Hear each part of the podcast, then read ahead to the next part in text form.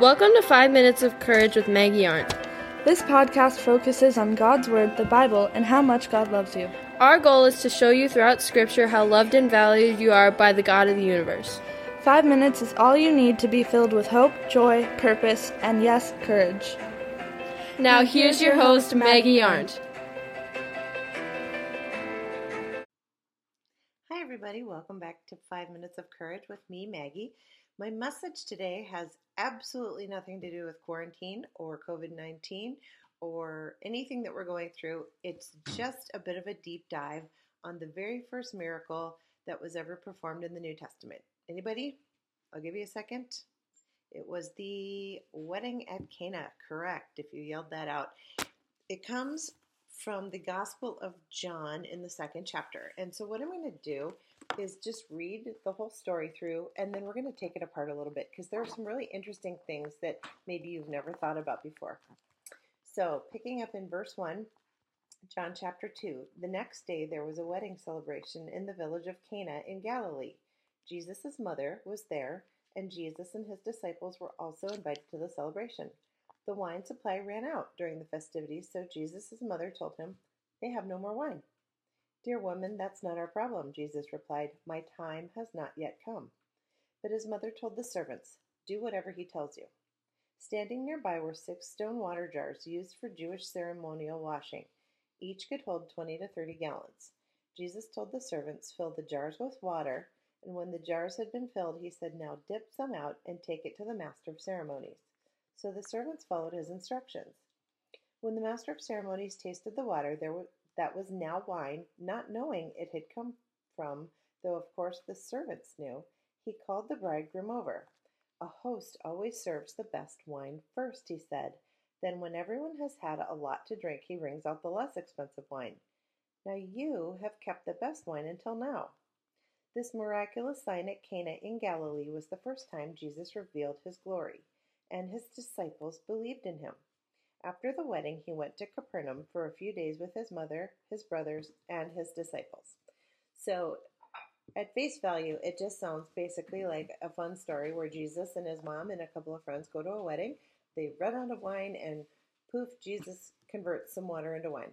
But there actually is a whole lot more going on here than meets the eye, and I'd kind of like to do a bit of a deep dive in three minutes or less, if you will allow me. So, what's happening first? Okay, so they run out of wine, and Mary goes to Jesus and says, They have no more wine.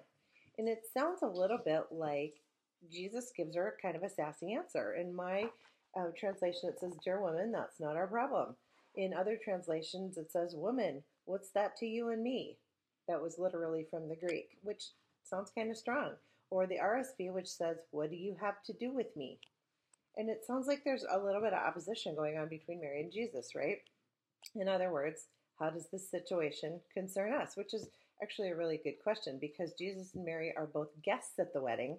They're not in charge of anything at the wedding. And if you go to a wedding and they run out of wine, it's not really your problem, is it? It's the, the host's responsibility to fix it. But then Jesus says something else there. He says, My hour has not yet come. Or in my translation, my time has not yet come. Well, what, what does he mean by that exactly? Seems like a strange thing to say. Well, if we look at how old Jesus is when he goes to this wedding, eh, this isn't when he was 13 or 15 or 22. He was actually 33. And if you know anything about Jesus, the time when he was crucified was when he was 33.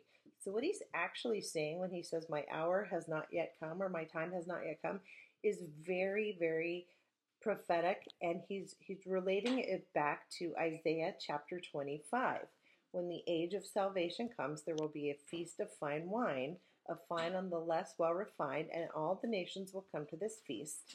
And when they drink of this wine and eat of the sacrificial banquet, they will swallow up death forever, and their sins will be forgiven. Basically, what's happening is Jesus says, if I perform this miracle, my first miracle, my the clock starts for me, and and from now until it is time for me to die is when the the clock starts ticking. So that's what he means by that. It also goes on to say that standing nearby were six um, stone water jars. Each of them held 20 to 30 gallons. Do some quick math. That's up to 180 gallons of wine. That's a lot of wine.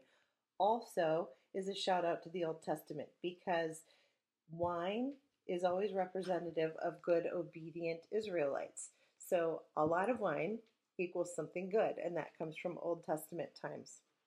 So what happens next is Jesus converts the water to wine, and he tells uh, the master of ceremonies to to have a drink. Now, if you think of wine, now maybe it's just a paradigm, but I think I had always figured Jesus had turned it into red wine, and it would be very obvious. But it says right here when the master of ceremonies tasted the wine, not knowing where it could, had come from, it implies that the wine was in fact white. And you had to taste it to know that it was wine and no longer water. So that's just an interesting tidbit that I learned in my New Testament class.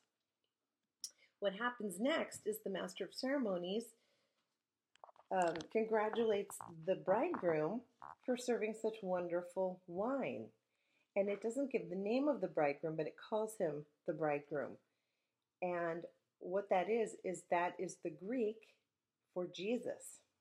So Jesus isn't just the King of Israel. He isn't just the Messiah or the Savior or the Son of God or the great teacher. He's all those things. But at the very onset of his ministry, at the heart of his ministry, he is a bridegroom. See, because in this moment, from the Old Testament, the bridegroom who provides the miraculous feast, who brings in the age of salvation, is God Himself.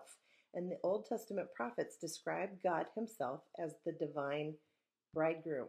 Remember, it wasn't the groom that changed it, it was Jesus. So, the wedding at Cana becomes a revelation both of Jesus' messianic identity, but also of his divine identity.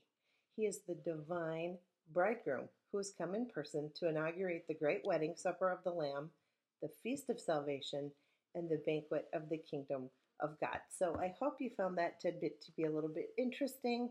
It has nothing to do with you being home with the quarantine, but hopefully you learned something new.